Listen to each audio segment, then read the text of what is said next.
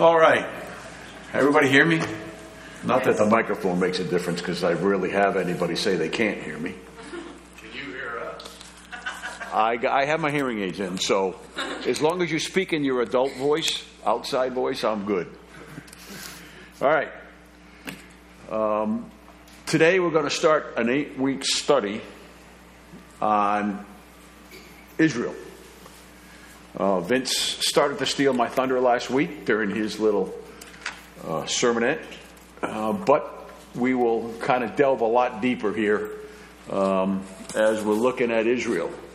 Israel, the apple of God's eye, all for the glory of God, and an unchanging God in an ever-changing world. So let's go ahead and open up in prayer. Heavenly Father, we do thank you, God, for who you are, and that you are indeed unchanging, and that we can trust your promises, Lord, that we can understand that you are who you say you are. Lord, I do ask now that you be with me as I give this lesson this week for the next 8 weeks. In Jesus' name, amen. All right. And if I mess with this a lot, it's because I do have my hearing aids in and it doesn't fit well over my ears. All right. Primary sources for the following groups of studies that we're going to have is Dr. Arnold Fruchtenbaum. He's put out a book called Israelology. It's the missing link in systematic theology. This is the book here. It's a good read, but a difficult read, so it's not something you're going to pick up and just read like a novel. The second person that I got with for references is Amir Safadi, and he put out a book called Israel and the Church. Both of these gentlemen here are Messianic Jews. Most of them are Jews by birth, and they have come to accept Christ as their Messiah. Got some homework for you. Read Deuteronomy 28 through 30. That's a foundational scripture for where we're headed with this. That's Deuteronomy 28, chapters 28 through 30.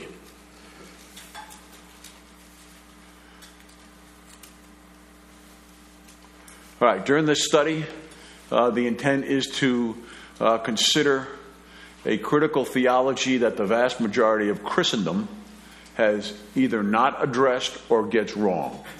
That's Israelology. And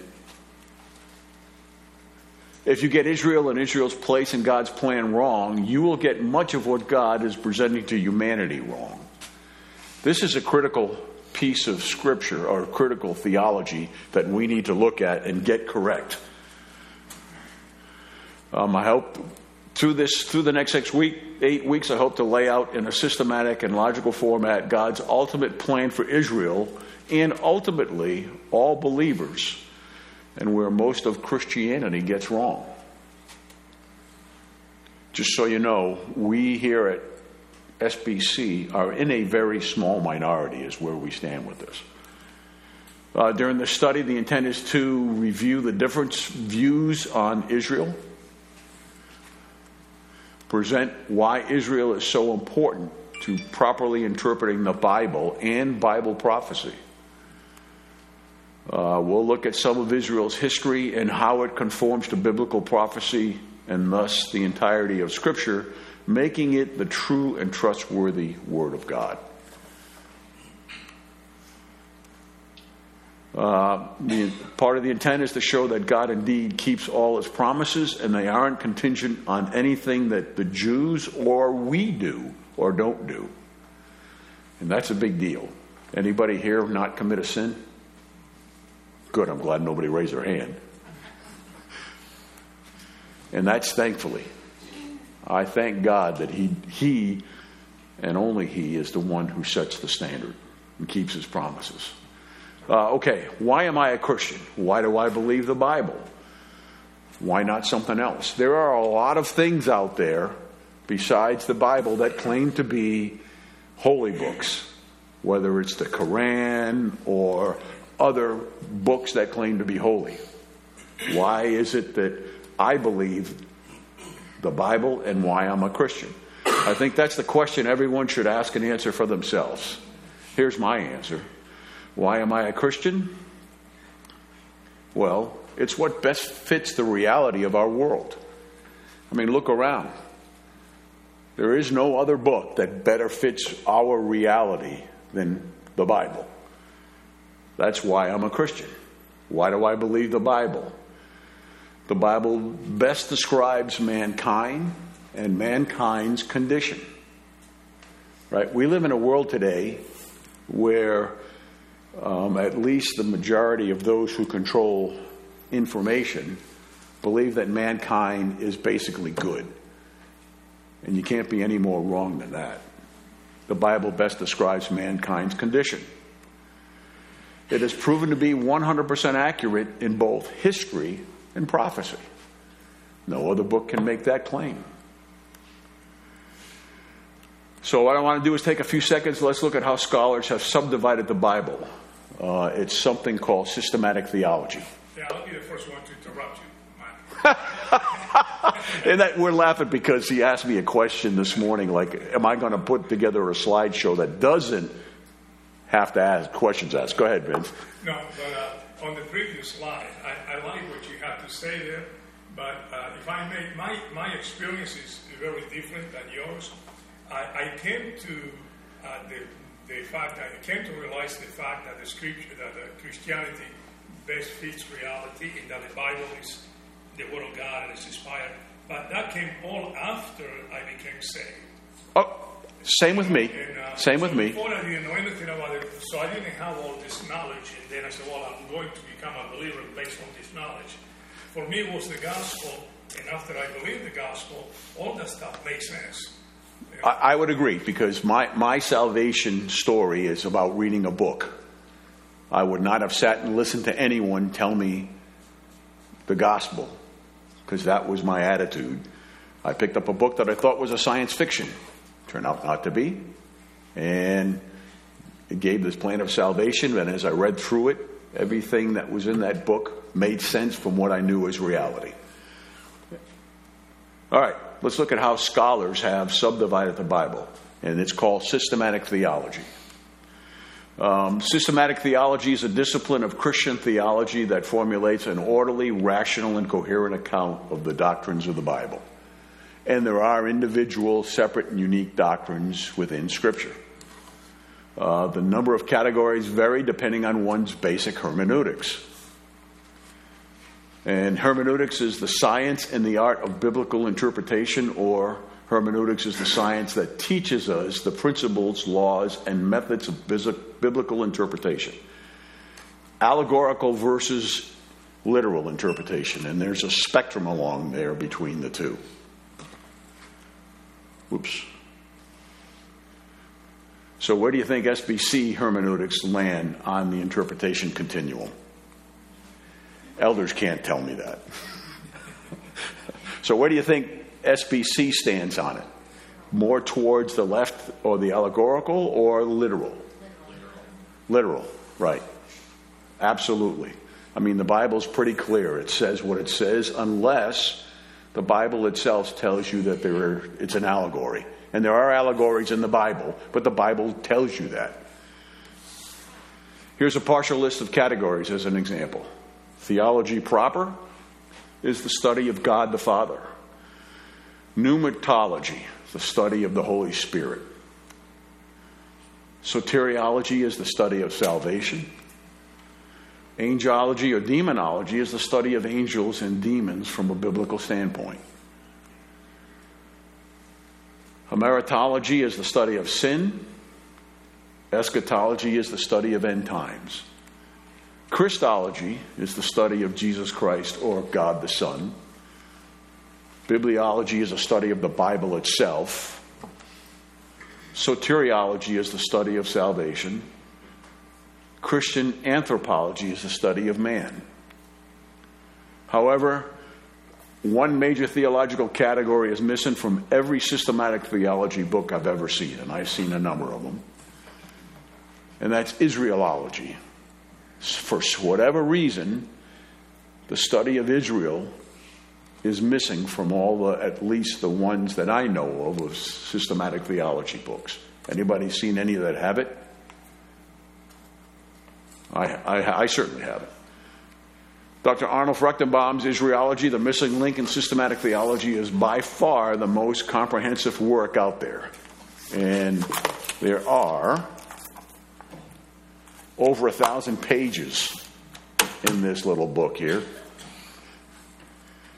And he writes at a college level. I would highly recommend that you get it and study it. It's a great resource for Bible studies. Again, I believe it should be part of every serious biblical student's library. If you don't get Israel and Israel's place in God's plan correct, you can't get eschatology correct, and it will be skewed. And that will become obvious as we go through this study. 100% of the church's foundation was Jewish. 100%. Salvation and the gospel was to the Jew first, then to the Gentile. We'll be delving into John chapter 15, the parable of the vine and the branches, somewhere in this study, later on in the study. But that's an important piece that Christ laid out. How do we know the Bible is true? This is an often asked question from me. How do you know the Bible is true?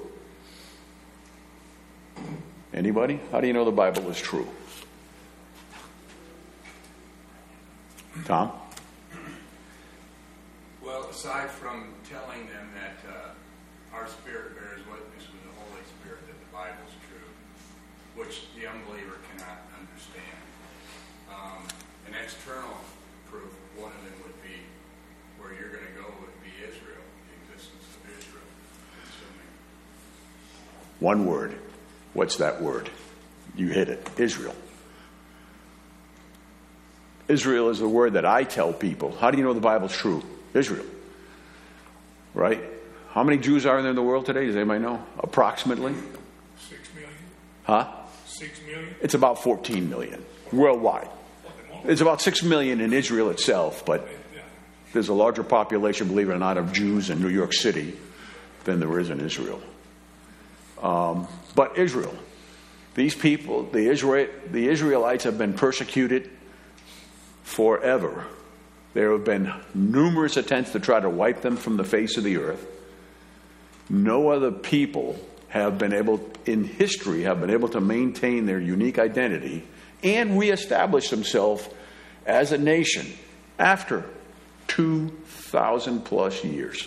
Israel. If that's not a miracle of God, nothing is. From Abraham to modern Israel, God has preserved His chosen people and nation. Why? Because of His name. Deuteronomy 31:6 says, "Be strong and courageous. Do not be afraid or terrified because of them. For the Lord your God goes with you. He will never leave you nor forsake you." Is that a promise to the Christian or the Jew? Yes. No, it's a promise to the Jew. We get a similar promise in the New Testament, but we don't get the right to claim this promise. Okay. This is to the Jew. It's to the nation of Israel. We get our own unique promise in Matthew chapter 28. Christ's promise. Go ahead. One way to think about it, if it is in the Old Testament, it's going to be to the Jew. Correct. So that's the easy way to. I would agree 100% with you. Too many times Christians try to take the promises that were given to Israel. Well, if you're going to do that, you better be prepared to take the curses as well. This is a two-sided coin here. With promises and curses, right? There are unconditional promises that were given to the Jew, but there were conditional promises as well. And each conditional promise came with a curse and a promise. Okay, this is what the Lord says. Only if the heavens above can be measured and the fountains of the earth below be searched out, will I reject the descendants of Israel because of all they have done, declares the Lord. When was this written? About when did Jeremiah live? Does anybody know? About when in the Jewish history? During the Babylonian captivity. He was there when the Babylonians were really conquering Jerusalem. And then, if you remember, he bought land, buried the deed, and then went to Egypt. So, only if the heavens above can be measured and the fountains of the earth below be searched out will I reject the descendants of Israel because of all they have done, declares the Lord. We know more about space than we do about our own planet. Remember this verse. It's essential as we delve into God's character. Okay? It's essential. Because this is an unconditional declaration by God, isn't it? Jeremiah. He doesn't put any conditions on it. Matter of fact, the reverse is true. Do we have a similar promise from Christ in the New Testament? Yep, we do. Who is God? So what I want to do for the rest of the time that we have is I want to go over who is God, because that's an important question, right? When God created Adam and Eve, did he know they would sin? Okay? Yes. When God made the unconditional promises to Abraham and his descendants, did he know that they would rebel? Well, the answer is obviously, of course he did, yes.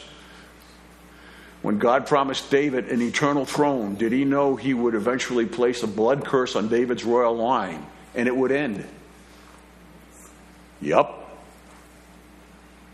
Then, if that's the case, here's a quick question to think about. How is it that Jesus Christ then has the right to sit on the throne of David? Because he isn't from the royal line of David. He's from the line of Nathan, who was not the royal line. How then is it that Christ gets the right to sit on the throne? We'll talk about that. Did Israel's rebellion come as a surprise to God? Does our rebellion come as a surprise to God? Did Israel's national rejection of Messiah catch God by surprise? No, it didn't. Did God know all your sins before you committed them? And yet he still died for us. Go figure. Did he die for you in spite of those sins? Yep. Thankfully, God can't be surprised by anything. There isn't anything that we do at any time that surprises God. Why? If God could be surprised, our next sin would catch God by surprise. If he could abandon his commitment to Israel, he can certainly abandon his promises to all of us. Yeah, Vince? I knew you'd be the one. But,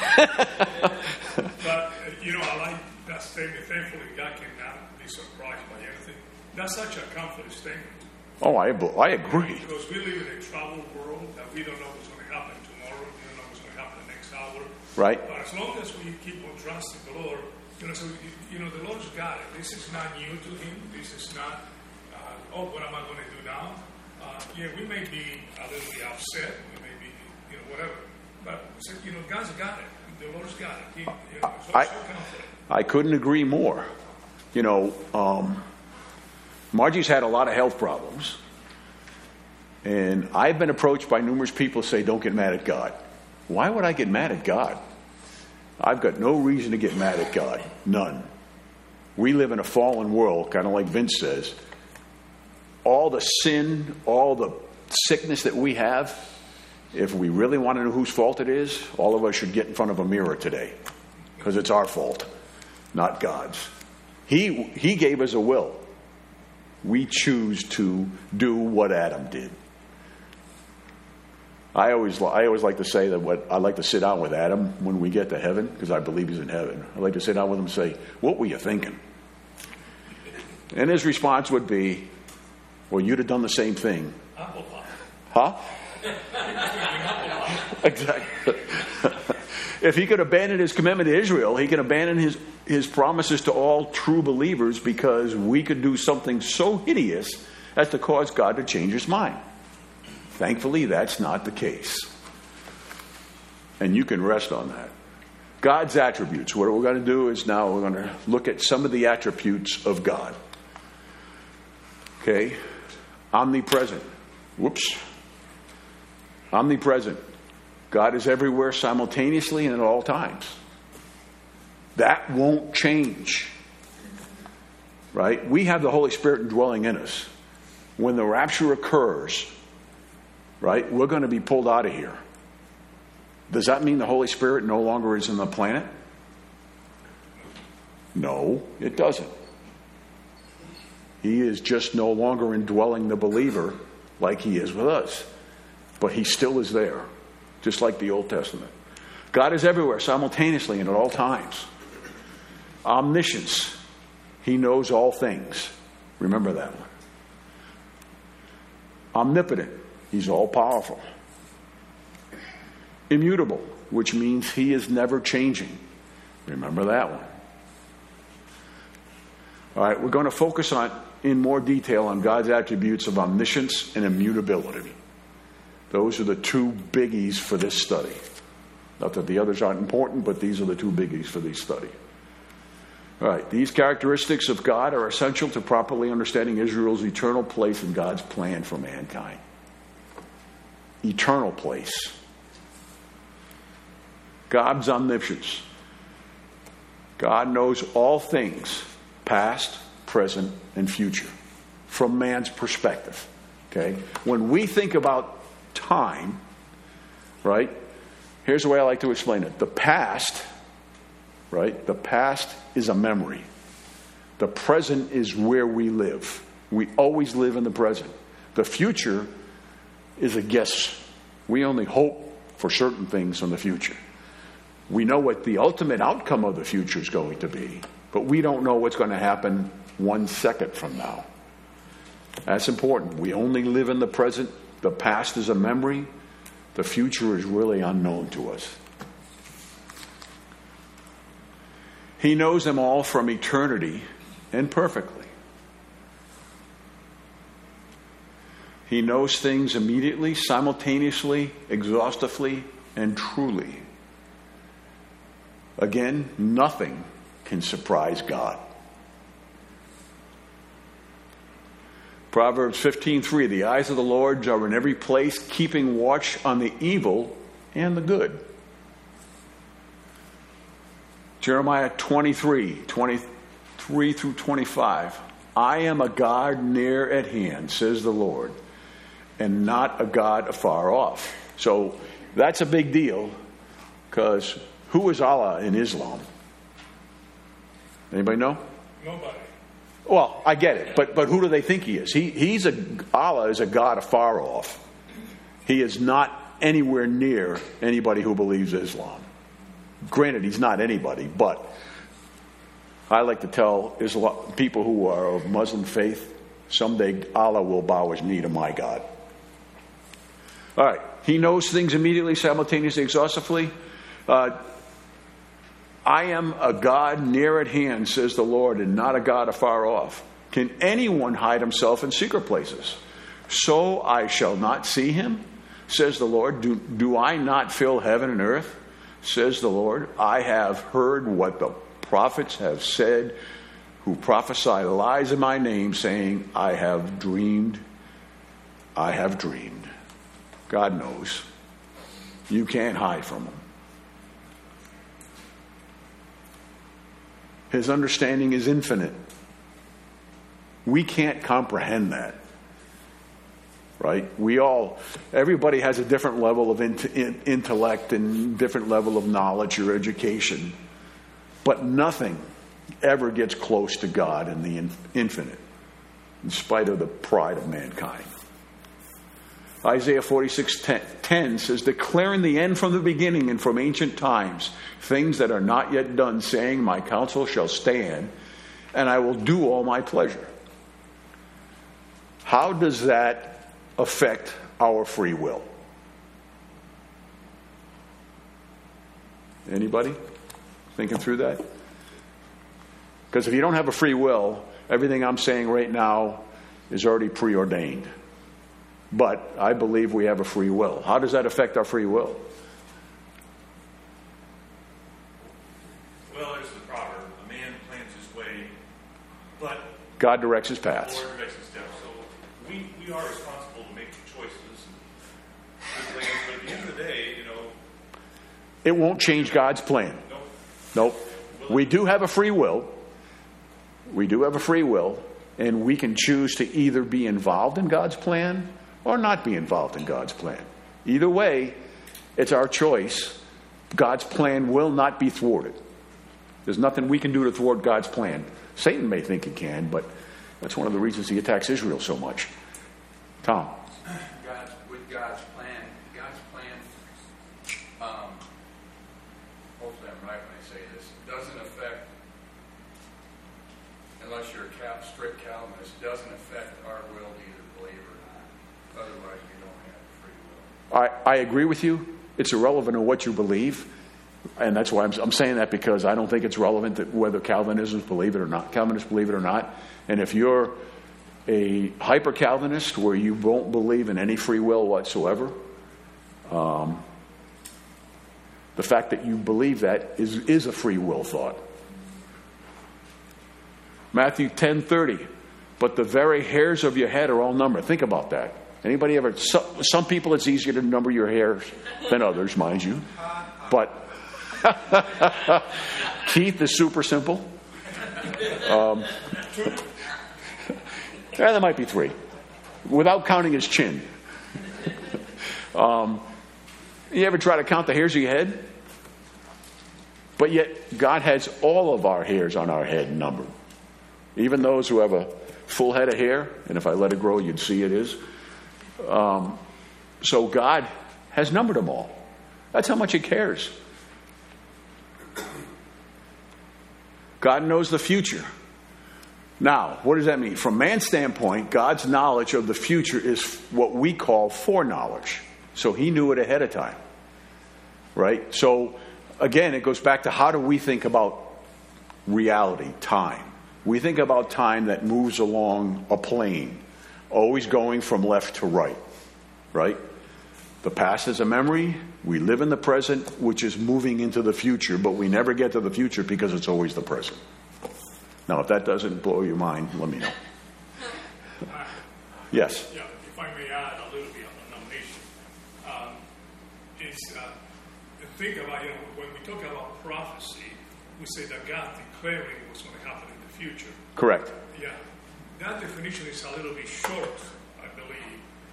It's not only that God declared what's going to happen in the future, it's more than that God is declaring what He's going to do in the future, because He's already omniscient. He knows what's in the future. I understand, and we'll get to that in the next point. Okay, excellent. I just wanted to give man's perspective, because we see things from our perspective, right?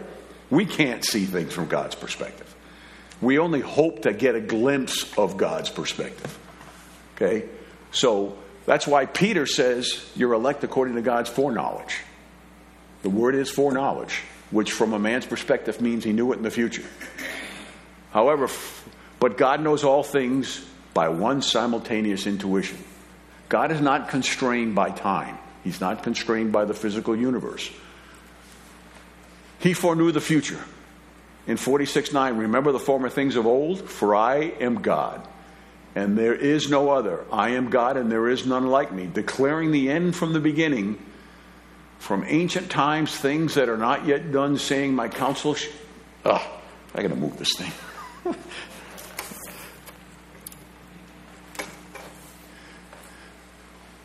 And from the ancient times, things that are not yet done, saying my counsel shall stand, and I will do all my pleasure. Now, when God presents things in Scripture, He presents them in a way that we can at least somewhat comprehend, right?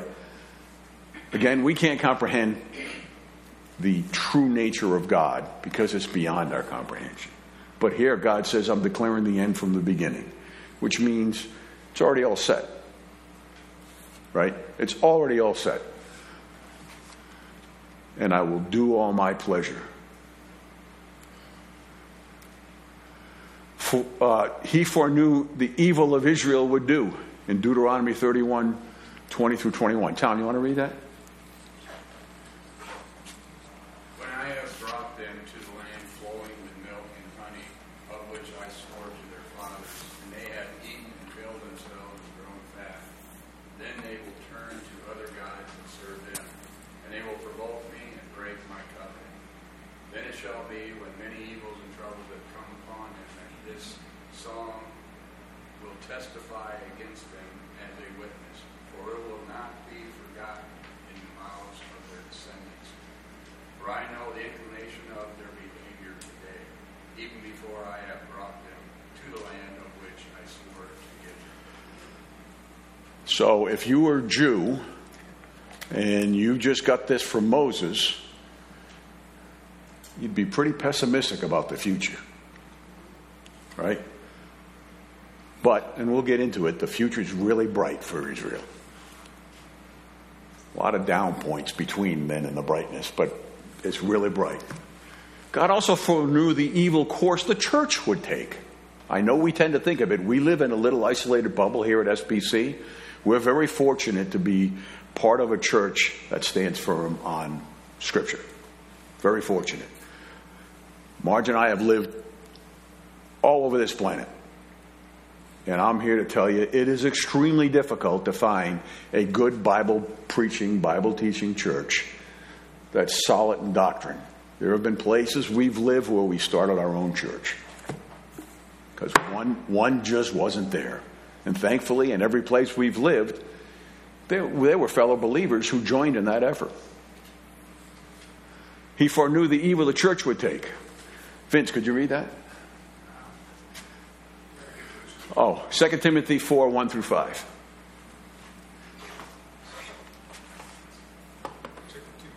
through 5. Okay, I charge you therefore before God and the Lord Jesus Christ, who will judge the living and the dead at his appeal and his kingdom. Preach the word, be ready in season and out of season. Convince, rebuke, exhort with all long-suffering and teaching. For the time will come when they will not endure sound doctrine, but according to their own desires, because they have itching ears, they will heap up for themselves teachers, and they will turn ears away from the truth, and be turned aside to fables. But you be watchful in all things, endure afflictions, do the work of evangelists, fulfill your ministry. Okay, so the church today, would you say there's a remnant, or the church is rather quite large? The true church. Huh? Probably a remnant. I would agree there's a remnant. I think one of the things that this coronavirus global lockdown did was cull the church. Only people who were willing to stand by God did, at whatever cost it was. Hey, Matt. Yeah. Jesus said, narrow is the way, and few there are that go into it. Agreed. But there is about 1.7 billion people on the planet who claim to be Christian. That's fairly sizable. That's why this section of Scripture is so important. You know, and I've seen this. I couldn't get my hands on it again, but as a percentage of the population, and there's what, 7.5 billion people on the planet? Give or take, as a percentage of the population, there's a similar percentage of Gentiles who are believers as there are Jews. Do you know there are many Messianic congregations in Israel?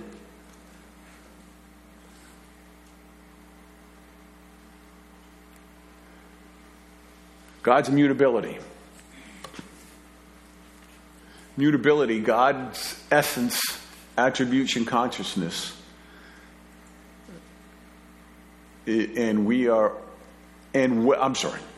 God's essence, attributes, consciousness, and will are unchangeable. Boy, we ought to be thankful to God for that. Anybody here ever change their mind on something? No? Well, let me rephrase that. See? By definition, all changes must be to the better or the worse. Right? You know, Vince and I were talking before Sunday school. He was asking me, you know, you put together a Sunday school lesson where nobody will ask questions. And my response was, when you achieve that, you let me know. Because you have to plan in that, right? By definition. And I've put together a ton of briefings for flag officers when I was in the military and civilian. And one thing I know for sure, you make a lot of changes. A ton of changes. Some are to the good, some are to the worse. That's why I always sat with my boss, who was a flag officer, and ran these through him when I was briefing, say, the commander. By definition, all changes to the better or the worse. God can't change to the better or the worse. Why? Because he's already absolutely perfect, right? There is no better to be had. Thankfully, there isn't. So God can't change to the better, for sure. God can never be wiser, more holy, more just, more merciful, or more truthful, or less so. Okay? That ought to give us a whole lot to sit on and trust on, because God cannot be any wiser, holy, merciful, or truthful, nor can he be less so, because he is the standard of which everything is measured. Right? Paul brings that out in Romans perfectly. You know, if you want to follow the law, knock yourself out. But you're in deep trouble because it's not possible to follow the law. You can't. Go ahead, Vince. Yeah. I would comment, this is the immutability of God. It's becoming more and more people are talking about more and more now in the evangelical circle, but they relate that to us being created in the image of God, and how we as humans have certain characteristics that are immutable. And when they talk about that, they say, you know, what is one characteristic that is immutable? I will always be male. Okay, all right. It's an immutable characteristic that I have, that I cannot change. So that, you know, God has given us some, yeah, we change our minds, you know, stuff like that, but there are certain characteristics. From a physical perspective, you cannot. You have lots of immutable characteristics. Right. Right. Because you'll never be taller. Correct. Maybe shorter eventually, but you'll never be taller. Do you know you can change your IQ? Does anybody know that? You can change your IQ. You can actually raise your IQ. So even your IQ is not immutable. But God can never be wiser, more holy, just, merciful, or truthful. And he can't be less so. God's plans and purposes can't change. Why? Because of his immutability. Right? When God says this is it, guess what? This is it. Okay? We, as human beings, we tend to get a little anxious, right? You know, there was a time when I used to say, I wish God would show me what's going to happen next. And then next happens, and I'm saying, I'm glad God didn't show me that. Because there are a lot of things that I wouldn't do if I knew that every detail of every action. Right? Scripture teaches the immutability of God.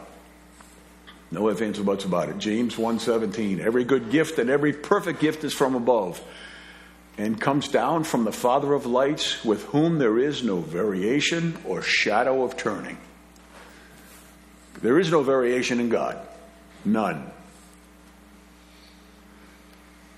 Malachi 3:6, this is one Vince brought up last week. For I am the Lord, I do not change. Therefore you are not consumed. Whom? Who's not consumed there? Israel, O sons of Jacob.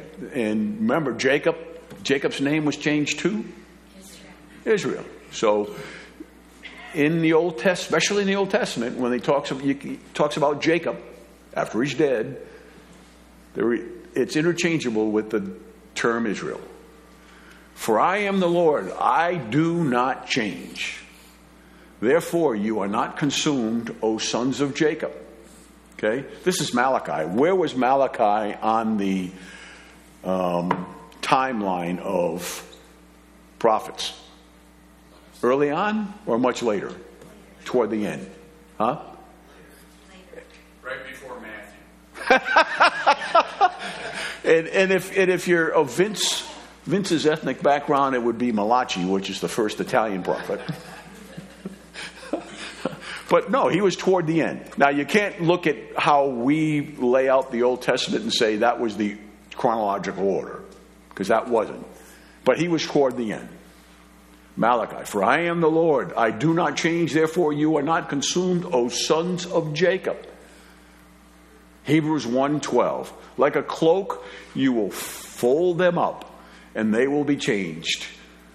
But you are the same, and your years will not fail. Okay? This universe is going to eventually go away. The universe as we know it will eventually go away. It will be consumed by fire. This is after the millennial kingdom. It will be consumed by fire, but yet God doesn't change. Okay? That's a big deal. He doesn't change with regard to his power. He's always all-powerful. Romans 4:20-21, he did not waver at the promise of God through unbelief, but was strengthened in faith, giving glory to God, being fully convinced that what he had promised, he was able to perform. Okay? That's a big deal. It's a big deal for me that I know that whatever it was God promised, he can do it. That's to the good and the bad, by the way, at least from our perspective. He doesn't change with regard to his plans and purposes. Isaiah 46:10, declaring the end from the beginning and from the ancient times things that are not yet done, saying, my counsel shall stand and I will do all my pleasure. Yeah, you saw that before. He doesn't change with regard to his promises. Oh, this is this. 1 Kings 8:56, blessed be the Lord, who has given rest to his people, Israel, according to all that he promised. There has not failed one word of all his good promise, which he promised through his servant Moses. 2 Corinthians 1:20, for all the promises of God in him are yes, and in him amen, to the glory of God through us. He doesn't change with regard to his promises. Jeremiah 18:8, if that nation against whom I have spoken turns from its evil, I will relent of the disaster that I thought to bring upon them. So, an important one here. Did God change his mind? Or did he give you an option and says, if you do this, this is going to happen. If you don't do this, this is going to happen, right? That's what happened for Nineveh when Jonah was spit out onto the beach, you know, bleach white, with seafood all over him. Seafood. Maybe seafood. Seaweed all over him. And he walks into Nineveh and says, repent or you're done. And walks out. What did Nineveh do? They repented. Imagine seeing a guy like that who you know was spit up on a fish because everybody who was on the shore fishing saw it happen, right? Jonah wasn't happy about it, but God decided, all right, you've got some more time. So, God is immutable. He doesn't change. All right, that's all we got for this week, and we'll pick up again next week. And next week, we'll start with God's commitment to Israel. Let's pray. Heavenly Father, we do thank you, God, for your word. We thank you, Lord, for who you are and the fact that you do not change, Lord, and that we can trust your promises and trust in who you are. Lord, we are also extremely glad that there's nothing that we can do to surprise you, Lord. Lord, that you will stand and your promises will stand. Lord, we do ask this in Jesus' name. Amen.